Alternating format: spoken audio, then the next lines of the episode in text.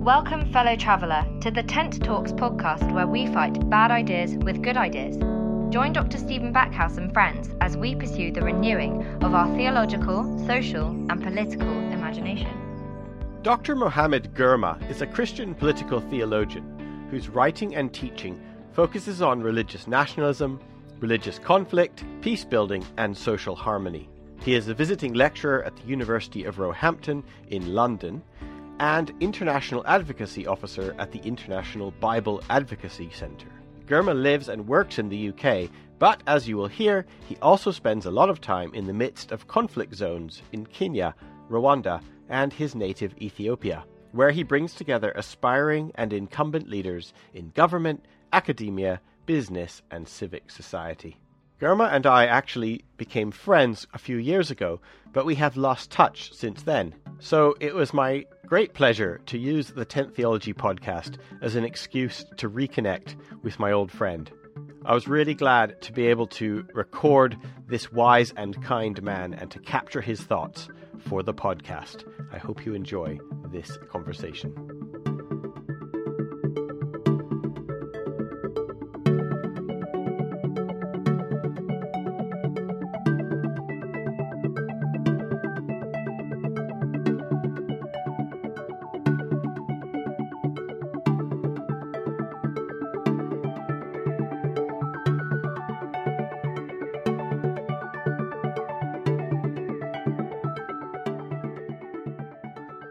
It's been. I was trying to think how long it's been, Girma, since I've seen you. Ten years. Uh, since 2014, uh, eight years ago. Eight years ago.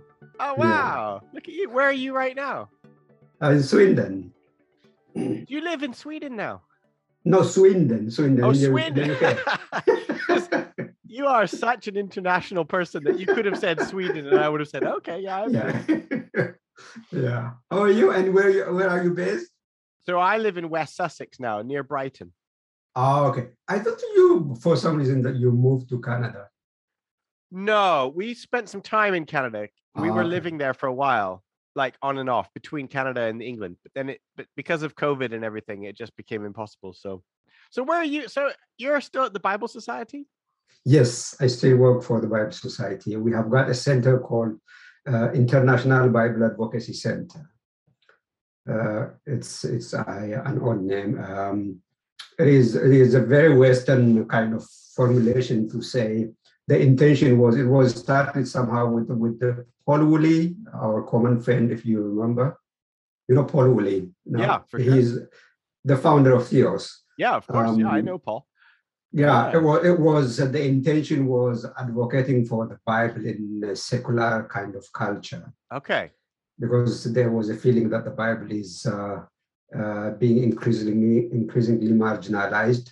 Okay. And uh, it, is not taking the, the, kind of center stage that it used to have in, uh, in the Western culture. And there is also an element of, um, let's say, ignorance about the contribution of the Bible for the uh, for the Western culture and way of life and language and so on and so forth and then they wanted to start a, an international version for that.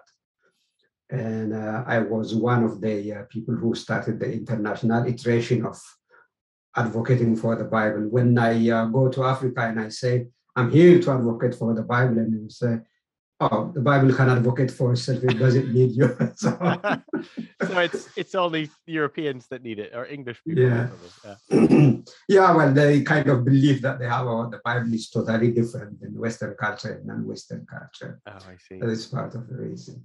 But you also teach for Roehampton University. What do you? Yes, do I I do some teaching at Roehampton, and I did also some teaching a couple of years ago in London School of Theology.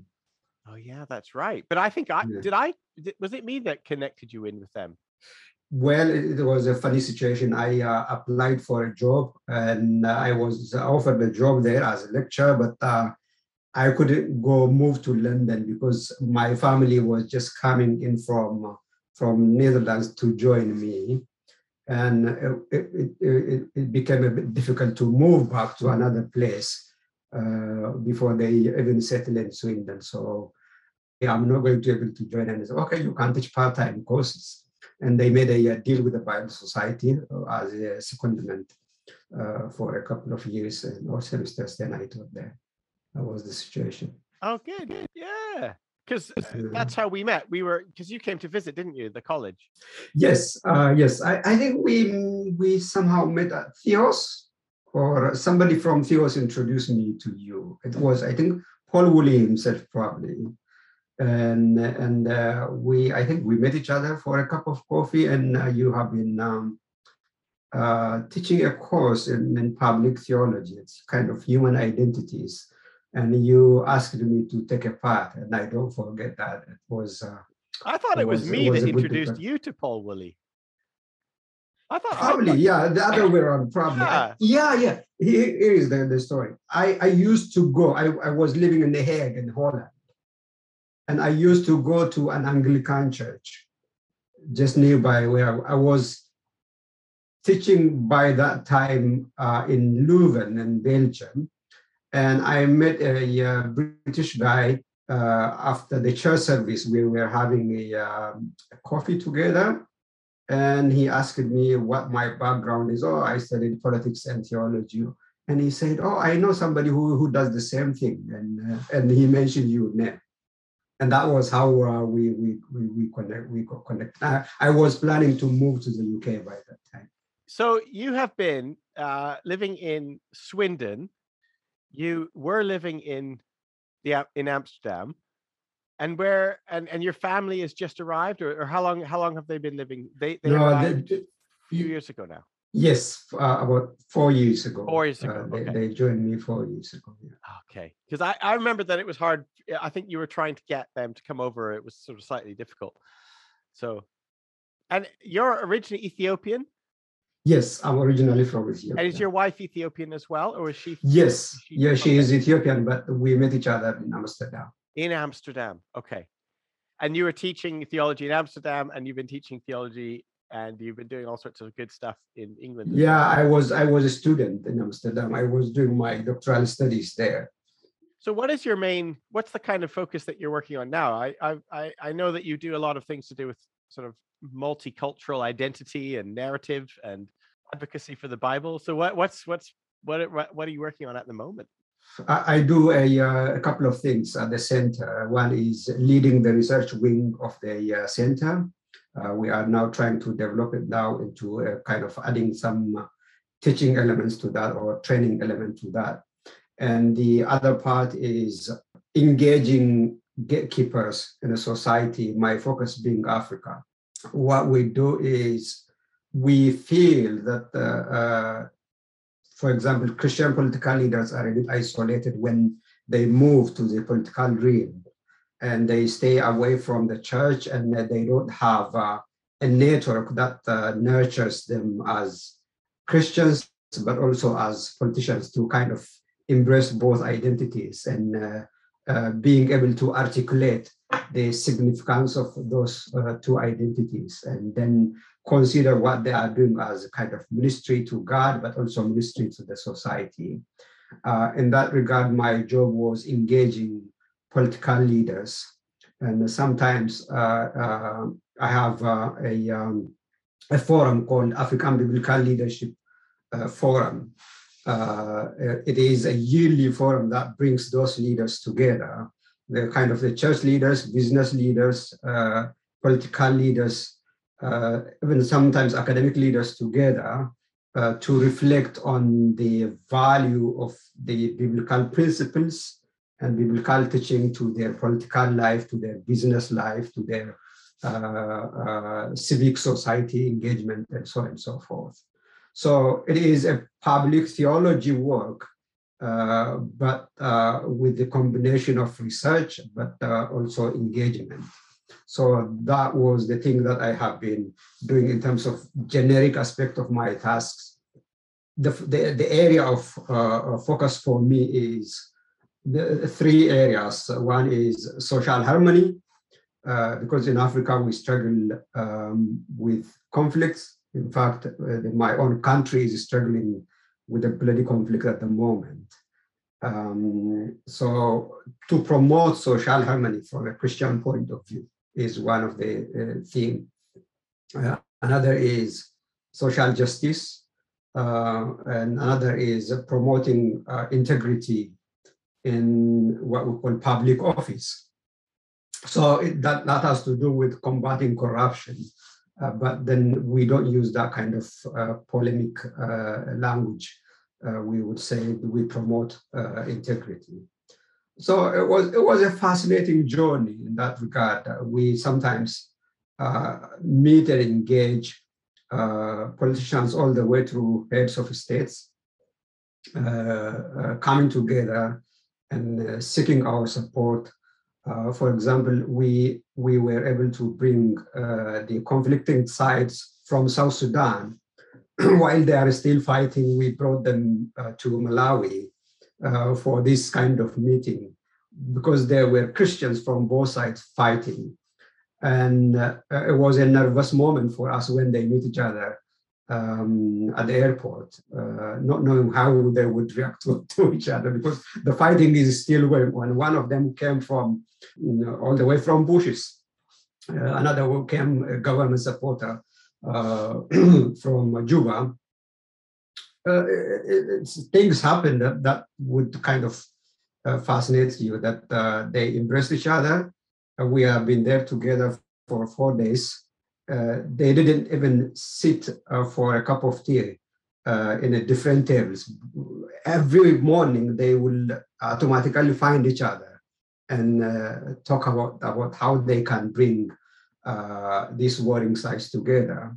And that actually ended up when some kind of resolution and ceasefire happened ended up uh, finding a uh, Bible study program in the parliament for the first time ever. And that is still taking place. So it's that kind of stuff that uh, I have been doing uh. Okay, I've, I've got some good, I've got questions. I want to know mm-hmm. how you started this or how you got into this. How did you, a, a theology lecturer in Roehampton and Swindon, end up in an airport with two warlords doing Bible studies. I really want to know how you got into that. And also I want to know what happened to them. What what's happening now after all this. So first of all, how did how did you get into the how did you get into this world? This is amazing. Yeah, there was a, a program. This initiative started in um, there is a, a national prayer uh, breakfast, as you know. Uh, I think we have one in the UK as well. But we have a version of that in, in Ethiopia within the um, context of uh, uh, African Union. The Addis is the headquarters of the African Union, like the, the African version of the EU. Uh, so we we we met well i was not there at, at, during that time at the bible society but paul woolley and other colleagues were invited because we have a branch of Bible Society in Ethiopia through that uh, uh, branch to that prayer breakfast. And then uh, it was just reading the Bible, singing songs, and then praying together and celebrating that Christian unity in that context. Uh, but then uh, these leaders from Ethiopian Bible Society and British Bible Society saw that gap among the politicians. This is just politicians coming voluntarily and praying together, but there is no depth to it. There is no deep theological reflection from which uh, that is coming. And they said, hmm, we need to establish something to address that need. And it is within that context that this African Biblical Leadership Initiative Forum was established by the British Bible Society. And they didn't have people to run that. And that was part of the reason that I was hired. And, and that was that was how it unfolded. Then I um, we've found different areas in which we can develop. And uh, last year, for uh, no, last year, 19, we have been Rwanda addressing the uh, the genocide, and that happened years back. But also, the fear is still embedded in the society. People live with anxiety, with trauma, and and and so on and so forth. So. Uh, we started. Uh, I started with with organizing a book project uh, the, the book is published, uh, the title of the book is The Healing of Memories. I, I brought uh, scholars from all over the world, mainly African scholars. Were you meeting in Kigali or were in Addis? Did you bring Rwanda? In Kigali. You were in yeah, Kigali. in Kigali. Yeah. So those scholars most of them being Christians, and look for kind of Christian resources, theological resources, and cultural resources to address that trauma, and also to avoid something happening in the, in the, in the, in the future. And when we first approached the politicians, they were kind of cagey, and uh, we are growing into a secular uh, country, so uh, we can't open our door for uh, uh, kind of religious involvement, and they are so wary of that. that but we unpacked what we were doing. Hey, we have got this research in our hands. We are not just coming out of nowhere, but we have some scientific base and uh, here is something that we can offer. And as soon as they saw our book, they were, okay, this is something that we have been looking for. In fact, something fascinating was happening in Rwanda during that time. While uh, people in the rural church were uh, worshiping the, the church, the building of the church collapsed, and many people died because of that accident. And that created uh, kind of, uh, how do you call it, uh, the quality assurance program, so to say, that was initiated by the government. That quality assurance is okay, we as a government are supposed to deliver quality service to our citizens, but human beings have got also spiritual needs, like they need water, electricity, food, and roads, and spirituality is another part. But there needs to be some uh, quality control when it comes to spirituality, including church building. That went into kind of clapping down some uh, prophets or people who declare themselves as prophets and uh, uh, apostles, and they give them bishops and this name and that name, and exploiting in the name of Christianity. They said, okay, we are in this kind of situation as well. We need quality theology. Uh, that comes from scientific uh, research, but also addresses people's day to day need. And they opened up their offices and even when our guests come, the government officials were at the airport to receive uh, our guests, and uh, the prime minister's office was open for us. And it was a hugely successful event at the end, uh, where the fearing side have to come together for the very first time, have to openly speak with each other, talk to each other, in that kind of uh, the, the, the, framework of uh, biblical leadership. So it, it is that kind of, we have got different kind of iteration in Kenya when we coach and mentor youth, young people, uh, new year university graduates. Uh, our aim there is again enabling them to articulate their, their, their faith and their profession. If you are a, medical student, when you go, what does it mean to be Christian in the hospital? when you treat a, a patient. If you are aspiring to go into business, what does it mean to be a business person from a Christian point of view? And, and that was, even it was only two weeks ago, we graduated about uh, 156 young people there. And that was in Kenya, you said? Yeah. In Kenya, okay. Yeah. So is there any is there any African country you haven't gone to yet? Unfortunately, our connection is very weak uh, with the francophone part. Okay. Right. Probably the, the language is the barrier, and uh, there that is the only part that I have not traveled a lot. But uh, the, the the rest of it, we have got another uh, uh initiative that we have. It is in small country of Eswatini. It's uh, one the, the only absolute monarchy in Africa, nearby South Africa. Um, now we have got a yearly training program for the whole legislative body on uh, what does it mean uh, to be in a political sphere as, as, as, as Christian. And uh, we talk about storytelling there, uh, we talk about identity there, we talk about integrity there, we talk about policies there. And it, is open, totally open for us to go and use their media and, and, and, and, they saw the value of what we do in terms of uh, uh, even connecting them to the to the ordinary uh, citizens. And uh, we have got lots of connection that we established there, which is which is very helpful in terms of strengthening that uh, witnessing presence in public sphere. Tell me, tell me about the Healing of Memories project, because you've mentioned now that the narratives And I know you do a lot of narrative theology and also uh, narrative. I don't even know the word be therapy for mm. for for training of people. And uh, tell me about the healing of memories. Where did that come from? This project. Theologically, it comes from uh, the fact that uh, we are storytelling beings, and the the uh, the assumption is the whole creation from theological point of view came into being through conversation. And let there be this, let there be that. And, and nature responding to God's uh, utterances. And, and that is the basic theological assumption for us. But when we are, we, it comes to human beings, we are uniquely storytelling beings. And uh, we, uh, in, in our storytelling, we go backwards but also we also try to craft and predict our future. And we make also a sense of our uh, current uh, presence.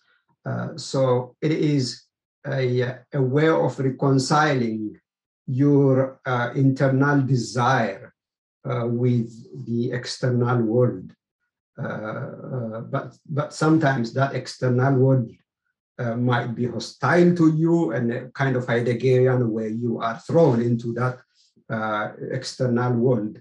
Uh, but then you need to negotiate with that external world to find your place, uh, not to be swallowed by the system that is already there, but then uh, to stay you, to maintain your uniqueness, but also uh, to be a part of that community, to be a part of uh, the existing system.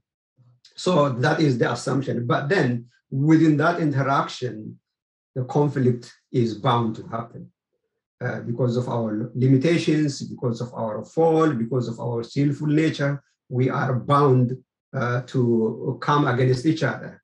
Uh, do you think this is exist? I mean, you think this is inevitable, like the the, the process of a person uh, engaging with wider society will always be a process of, of conflict? Yeah, exactly. Uh, well, I, I, think so personally because we we don't come when we are born. We don't come into a neutral uh, setting. We we come into a world that is already wired by system, and sometimes. Uh, I, I, was uh, talking to a, a friend who is a medical doctor once, and uh, we have been having this silly conversation. Why do babies cry when they are born? And he he he joked then, oh, maybe they are trying to say this is the worst day of my life. I want to go home. Yeah, exactly. I want to go back home. Yeah, and and and that that that has some some element of a grain of truth to that because you are coming to a world that expects you to adapt rather than to receive you as you are. Part of the reason why we have we, we have that conflict is our attempt to be accepted and the world's attempt to, as Heidegger says, to be they self. That is a, a funny English that he used to become they self rather than becoming myself. In that, that sometimes, if uh, kind of uh, proper narrative, proper conversation, proper therapy is not happening, stories would emerge that are toxic and uh, that is based on misunderstanding and uh, based on selfish ambitions, then that would create a problem. So it is uh, based on that kind of assumption. But in the meantime, it is also based on concrete conflicts that, like like Rwanda uh, itself, uh, like in Ethiopia at the moment.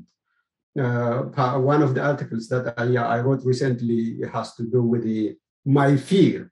It, I wrote that article before the conflict happens almost a, a, year and a half ago uh, my fear is at the moment being realized uh, because it is happening because of uh, toxic memory that is being passed on uh, by uh, generations. And uh, it is sometimes passed on through well articulated manner but sometimes it is passed through in the kitchen table and, and silly jokes the way we paint each other the way we characterize each other, then that becomes toxic and that becomes part of the world that, that you live in. And, and, and that is part of the reason that we wanted to uh, produce this book to sort of combat uh, that toxic narratives, uh, toxic uh, memories.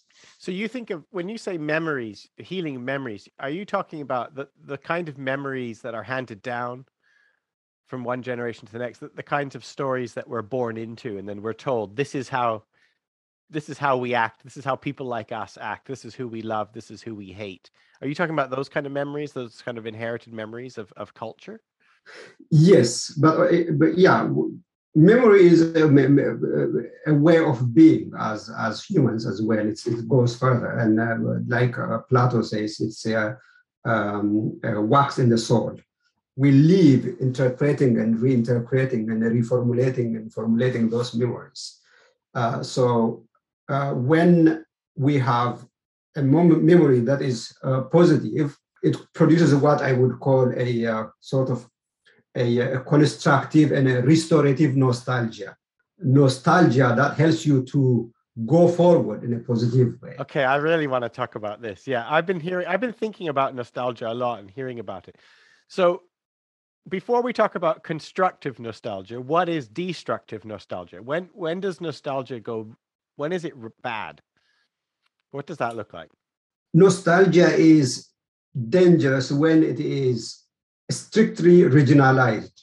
Uh, what I mean by that is when identities are constructed in such a way that inhibits you from having interaction, having conversation, uh, forming an overlapping narrative with whom you might consider to be other, that, that is a kind of dangerous nostalgia because it holds you back it uh, makes you live, abide in the past.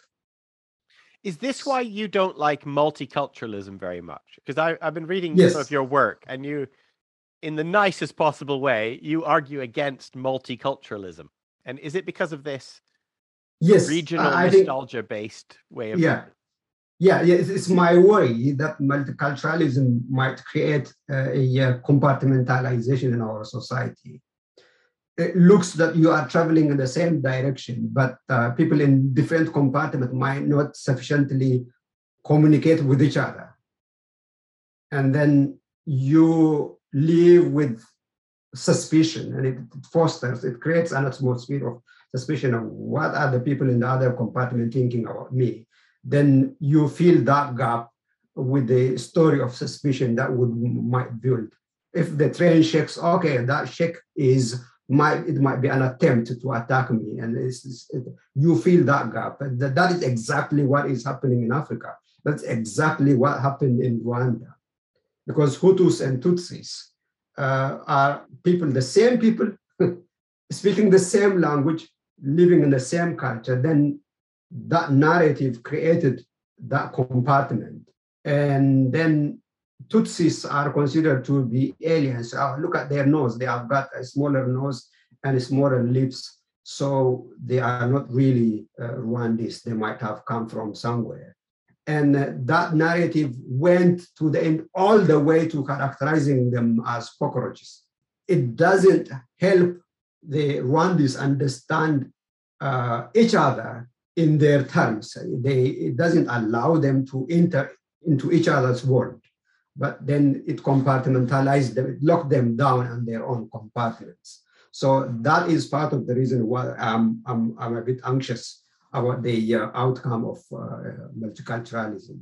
Because it's it almost always starts from a position of wanting to affirm, right? So we want to affirm all the different groups that live in this one country or live together, and we want to sort of uh, endorse and celebrate everyone but we end yes. up creating identities which are you're mm. you are primarily now an Ethiopian or you're primarily a a Scot or something, and so you you can't really think outside of your bubble because you're always told that you have to belong into just this one narrative that we are giving you, right?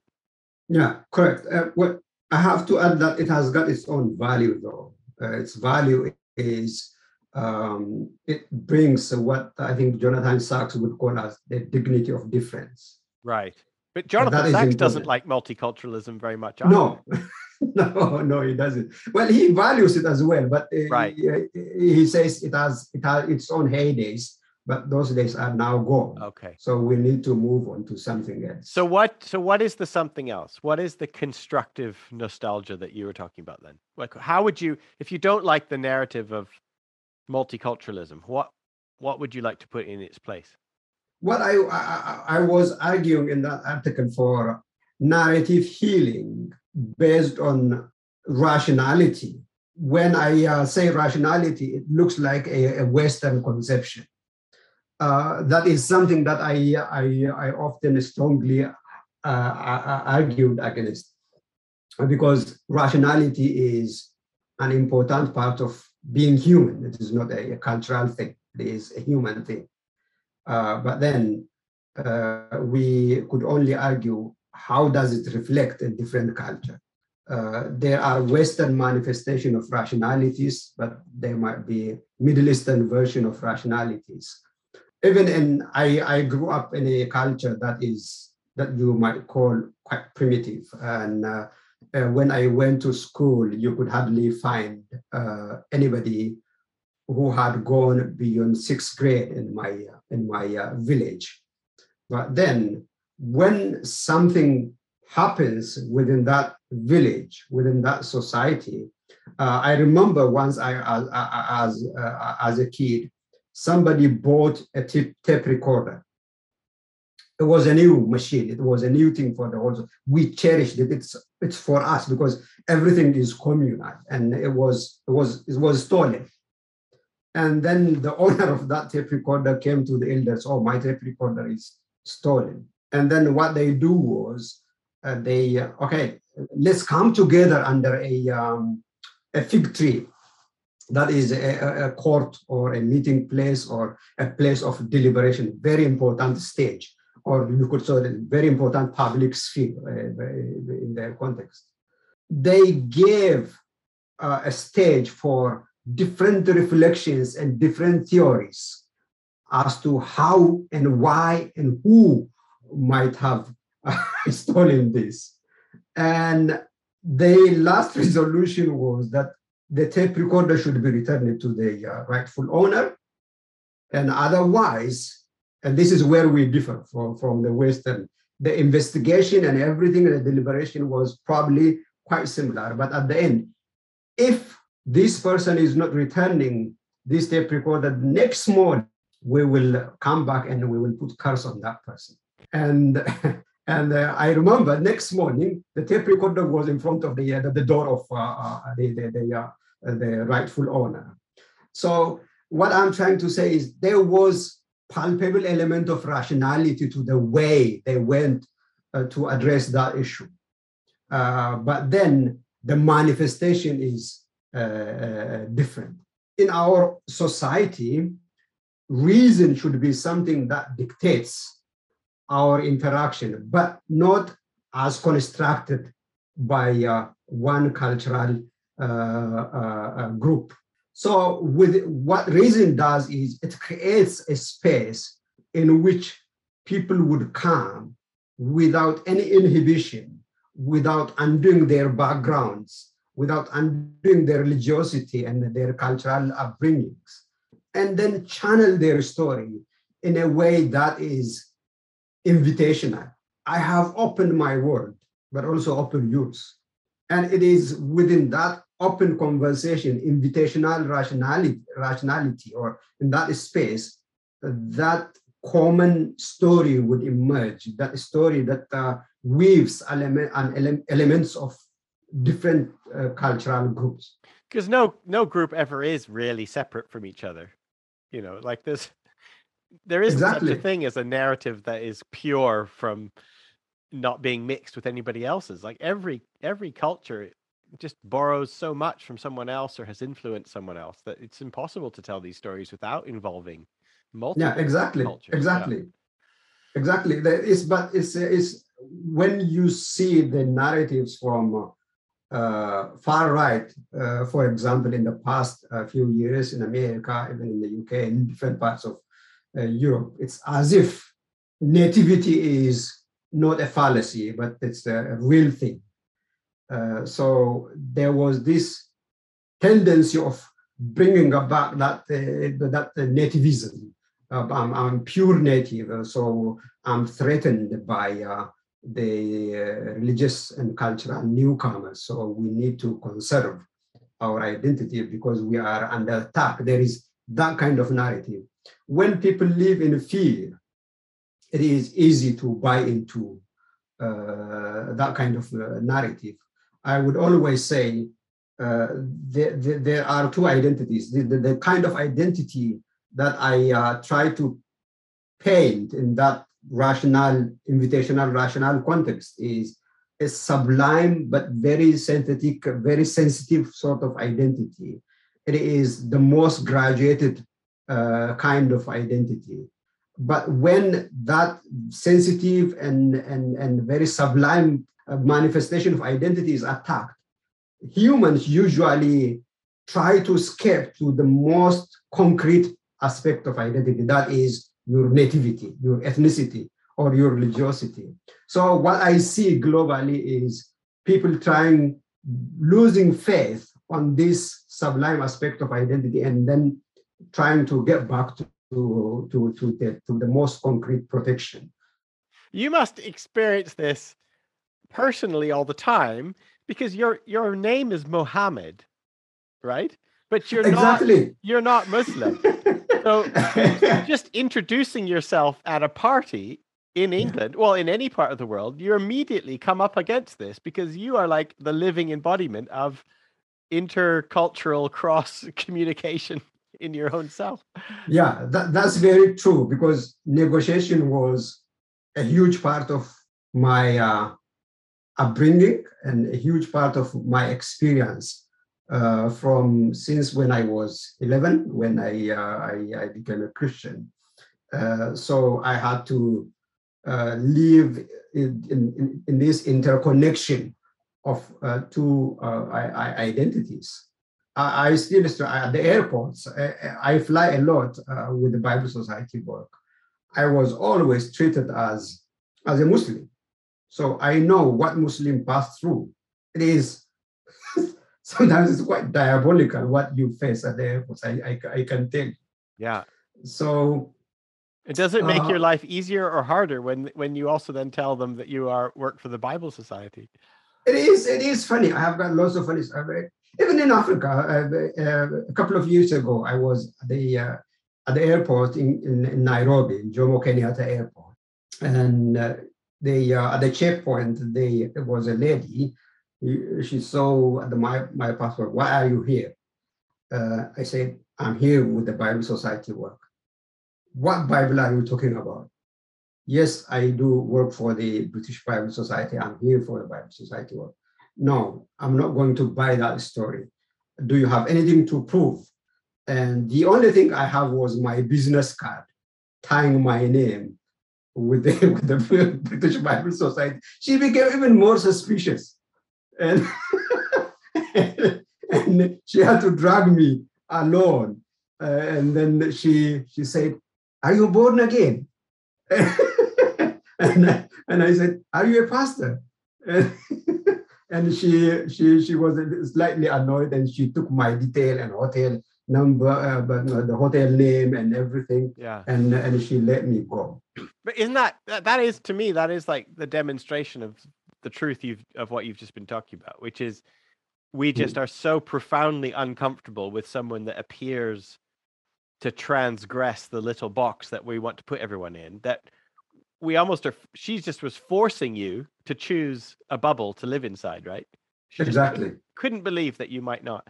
So what for you is your sublime you talked about transcending the the kind of nativist angle. What is your sublime reason then? What, what when people ask or when you're given the opportunity to talk about your identity that transcends the the more obvious stuff what do you say? For me the sublime is not hiding who i am uh, in the first place. That is how i start i need to expose and uh, with a good level of confidence i have to expose who i am and I, I, I in my experience even with Muslims, that was very much valued. The fact that I uh, tell with no inhibition that, that I am Christian, but coming from a. you already had family. self awareness and you, yes. you were articulating to yourself what you yes. what you wanted to project into yes that that is a starting point because i see this uh, sublime uh, uh, uh rational space as a space of uh, covenant let's say uh, in, in in some sense so in order to enter covenant what is required is not hiding your negotiating points, but exposing it. You come to covenant not despite the difference, but because of it. That honesty is very much valued in my experience wherever I go. When I tell who I am, uh, people from a different angle, even though they they they they feel their displeasure, that they have been many times that uh, Muslim brothers and sisters have been shocked, and I have I was one to no, you cannot change uh, your name or your, your religion from uh, Islam to Christianity. And I, how come I? Because I chose. I was at the age that I can choose. And he said, No, your father, when you were born, must have picked you up and shouted in your ears, Allahu Akbar, a number of times, and that would seal your faith as a Muslim. But uh, your father must have done something wrong. when, when you were born. that, that kind of explanation. Once you lay down your difference, then you graciously open your world to others.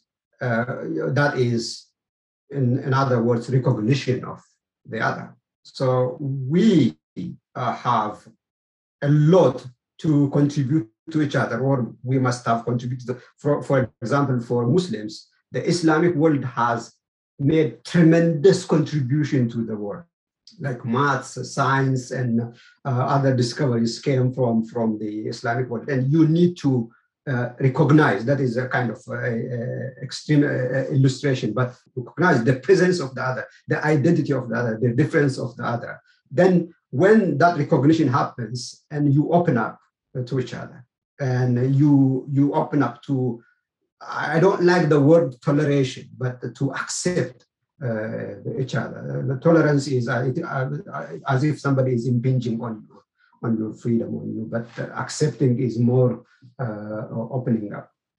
Is this the he? Where does the healing come from? What? Why did you use the word healing for this kind of activity? I think healing assumes that there is some sort of ailment, and the uh, reason for ailment is rejection many times or a sense of rejection, even though they might not be actually rejected, but there is some, to go back to that illustration of metaphor of compartment. Uh, when you live in that compartment, it is easy to feel or to construct that sense of rejection because you have uh, never met, uh, met, met each other. Rejection causes social and individual ailment, and that healing happens or that element is addressed when some sort of mending has taken place between the two groups. In Ethiopian language, we, we have got a, a saying called Saula Saumadanituna, which means uh, human beings are medicine to another human beings, to other human beings. So when you come together with honesty and with acceptance, with invitation, then that is the cause of healing. It is about bringing uh, people together. Uh, I, I, could uh, talk about lots of illustration from my side and uh, from from what I read and from my experience. But one of them to to to mention, uh, I don't want to take lots of time from you. Once I was in a small town called Debre Birhan in the northern part of Ethiopia, there were young Muslim. I was there to teach biblical interpretation for a group of Christian leaders and church pastors, uh, lay ministers. They were playing ping pong with table tennis. and I, I, I loved playing table tennis during those days. I, I wanted to play with these guys who are supposed to be Muslims. And I asked them, I uh, at the lunch break, I want to talk, I want to go and uh, play with them. And they said, no, no, no, no, no, no, no you are here as a Christian. Don't do that because we are well guarded here and the boundaries are clear Uh, so don't cross uh, that boundary, and that even giving more gave me more uh, motivation to to um, to to step over that boundary, and I uh, went and played them. We didn't exchange a word. We played only for 15 minutes, and next day I went there. We did the same thing, and uh, that happened for for a week. All this time we didn't have any exchange, and at the last day there was a Muslim celebration, and they came very politely to me. Uh, we would like you to uh, to take you to our celebration. I mean, it, it means a lot that you came to us and to play, but as a kind of way of re- reciprocating, we, we, would like to take you to that celebration. I say, I have got another program. Sorry, I couldn't join you, uh, but I would love to, to do that. They asked me, when are you leaving this town? And I, uh, I, I, um, I told them that it's a rural town. I couldn't believe what I saw next morning. They were there at the door early in the morning, the day I was leaving, with a horse, because there was no transportation there, to take me where I can catch a bus. And all you did was play ping pong with Exactly. Them. Invitation. I shared that space. Because before they used, they didn't exchange words. These Christians they didn't say anything bad about them, but there was this ideal boundary there uh, between them. And, and, and it is about creating that common space and, and, and passing that boundary and, and uh, being intentional. Can I, I? So you've done this conflict resolution and, and creative healing of memories. You've, you've done it in Kenya, you've done it in Rwanda, you've done it in Ethiopia. But Girma, you also talk about Brexit and you live in the UK. You've been living here during Brexit. Have you ever, what, what kind of how can you help? Can you help us? how no, can you help uh, us talk about Brexit? How how do you talk about those kinds of divisions? And I guess for uh, American listeners, the, the whole red state, blue state type ideas. I mean, how how does this narrative healing happen? Have you found amongst people who are living in ideological differences that haven't broken out into open warfare, but can I help? No. Um, what is what is your view of Brexit now? Like, yeah. what have you what do you see happening in, in the UK with the, with this conversation? I lived in um, in the US for for over a year in in, uh, in Connecticut, uh, New Haven, when I did my uh, postdoctoral studies that year. When I uh, somebody sees me, uh, the American white people see me coming on their way, they used to change the lane knowing me that I am a black person. And I have seen that a few times in in Swindon as well. People, uh, I, I have I have I have seen uh, one day uh, a lady jumping over the fence because I have been just coming on their way in a very small lane, uh, walking alley. and, and uh, uh, funny thing, after the Brexit, I was the one who was changing the lane or uh, jumping yeah. the fence. such, such was the change of dynamics there. But saying that, I think there needs to be a recognition of fear, the fear of those who are anxious about the newcomers is genuine. The fear is genuine, yeah. Yeah. I think you, there has to be a recognition. Whether it is founded on fact or not, that is a different conversation. Right, yeah. But the fear itself, that lady should not have jumped over that fence if she didn't have some some urge uh, to tell her there is a danger there. Yeah. Whether whether that danger is painted in her mind in the wrong or right way, that is a different conversation. That fear needs to be recognized. On the other hand, we need to unmask also the ideological element. Uh, I'm not fan of ideologies because ideologies are ideas absolutized uh, to the benefit of some uh, class. When you unmask ideology, you might discover the human element in that. I cannot ask people not to fear, but then uh, what I would ask is to come together to interrogate that source of fear that they are having. Unfortunately, we are at a time that that kind of conversation is very difficult to generate from a kind of uh, political apparatus uh, because that is a very divided area. But for me, the more amicable uh, or the more viable starting point is starting from the neighborhood. For example, I live in a house just nearby, a British lady, uh, 75 years old, very kind human person that I know. And she, when we moved in, she might have the same kind of anxiety. But then uh, we built trust. What we did was uh, we had several keys. We um, oftentimes we fly back and forth to the Netherlands because uh, my kids have got their grandfather there, and we leave our keys with her intentionally. That, that's not we have got no Ethiopian in Swindon where we can't live, but she is our immediate uh, human being there in, in, in our proximity. So that's oh, okay to leave this key with me, there, there should be a level of trust, and that trust would be reciprocated. It is in that concrete human level that the kind of powerful story that can impact a nation can be uh, can be can be can be given birth. I think that, that is one uh, area, and the other area is starting from schools, because people send their, their kids to school and kids would come with the story.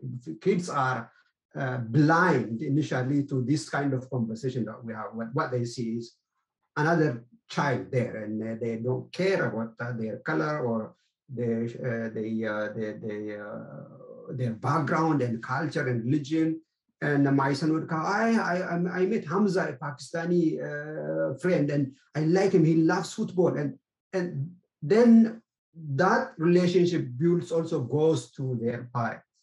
And that is another place. So we need to start with the recognition, then opening up, then having interaction. So it needs intentionality, it needs commitment. But it is possible to, to do that, especially in the Western culture, because we, we have got all sorts of resources here. Uh, what it needs is Uh, uh, something that moves, and churches are uh, another place. Unfortunately, I am. It's heartbreaking what, what, to see what happens in, in, in uh, some of the churches when you see very, very strong pillarization and, and Christian organization in church. Some of them even going all the way to give theological justification to Brexit and theological justification to this fear and so on and so forth, rather than bringing the bridge. But those three areas, neighborhood, the school and the churches are the good place to to to start. Places yeah. I mean it's interesting isn't it that like where when a church goes bad the reason it's gone bad is is always precisely because they're retreating into that compartmentalization right? Yes uh, uh also the church uh, losing its place of leadership when it comes to that uh, yes. moral and uh, social issues. Yeah. Always kind of uh, following for example, a, a, couple of days uh, ago, I was uh, contacted uh, uh, in relation to what is happening in Ethiopia by uh, a church organ, which is based in the UN office in, in Geneva. Mm-hmm. They said the UN Human Rights Convention is sitting together in Geneva today to deliberate on something in Ethiopia. And we are waiting for the UN body to make that kind of uh, deliberation. And uh, we are waiting to make uh, our own following what is happening in the UN. This is a church organization. And, and, and that, that is heartbreaking to me. It doesn't have a vision of its own. It doesn't have an input of its own. It is just being dictated by uh, other leading organizations. I think the church needs to take leadership uh, in terms of being example but in terms of providing narrative when it comes to the issues like Brexit, I mean, we might not go into the area of legislation, that is a different area, but in terms of narrative, in terms of healing, I think the church needs to take up its leadership. Especially as a voice or as a space that you can live in without fear. Like you like you said before, you you look you recognize the fear that is motivating people and you name it. You you you shine a mm. light onto it and you acknowledge the fear and then you start to have a conversation about that right but right Yeah. now you get a lot of people who are motivated by fear and yet nobody ever talks about it or it's never named Mm, and so people are being gripped by something that they're not allowed to acknowledge mm, mm. I, I, you feel like at its best the church could be a space where that gets talked about right in a in a safe place but doesn't always happen but when it does happen it's really lovely It is. but that could be the leadership so rather than leadership in terms of we must choose a political side it could be we must we're going to show leadership by not being fear by not being Mm. scared right Mm. what's happening uh, as we come into land Girma what's uh what's on the horizon for you what what kind of projects are you working on right now Uh, at at the moment, we are working towards uh, strengthening the center. Uh-huh. As I said, we are planning to add the more uh, training element, uh, especially uh, providing training for uh, Christians uh, in the area of in the areas that the theological seminaries usually do not address yeah right uh, in, a, in a kind of conventional sense. Uh, you mean like uh, leadership skills yeah, in government leadership and business and uh, civic organization. For example, what does it mean to be a citizen uh, from a Christian point of view? Because we all exist in, in a political system, whether we like it or not. We need a deliberate reflection on those areas. So we pro- we, we try to address those gaps by uh, crafting, formulating uh, courses and uh, trainings to address those issues for example, theology of economics or theology of business and theology of uh, political theology and that kind of uh, stuff. That is kind of courses that we are developing at the moment. I'm, I'm, I'm, I'm, I'm developing curriculum for that. oh wow and where could listeners go if they wanted to read some of your stuff where where can they go to find out more about you Academic uh, uh, stuff would be found in Google Scholar, obviously, uh, but also I, I write uh, quite extensively political commentary in, uh, in, in, in Ethiopian politics. There is a good uh, uh, outlet called The Conversation. The Conversation is a university sponsored outlet that combines research and uh, news. So I have about 11 or 12 articles. And there, in fact, I, I wrote one article recently on, uh, on uh, what church could the role church could play in Ethiopian politics uh, in terms of peace building and reconciliation uh, only a few weeks ago. Wow. I, I will put uh, links to your to the Google your Google Scholar page on, on the uh, in the show notes, and I'll yeah, I make will also send the people to find you. conversation uh, link uh, if you And send me if you send me the conversation link as well. We'll make it very easy for people to find you. Uh, Mohammed Girma, thank you so much for joining us on Tent Theology. I've really enjoyed it, and I think I'd like to continue that. We'll have to come back again and, and talk specifically about Ethiopian politics, and you can teach me about Ethiopia right now because I don't know what's going on there. I'd love to hear more about that. I'll be happy. But until then, uh, uh, happy Christmas, and we're recording this just before Christmas, so Merry Christmas to you, Girma. To you too. I, I really enjoyed this conversation with you and more of us seeing you. uh, Wow, it's very time. nice to connect Thank you for inviting. Yeah, God bless. We'll see you soon. thank you. Thank you for listening. Thanks to David Backhouse for the theme tune and to Chris Marchand for editing and all the other music. This show only exists because of support from listeners like you. If you have found something we made to be good or useful, please consider becoming a patron at the Tent Talks Patreon page or leave a good review on whichever podcast platform you use to listen. This really helps. For more information, visit www.tenttheology.com.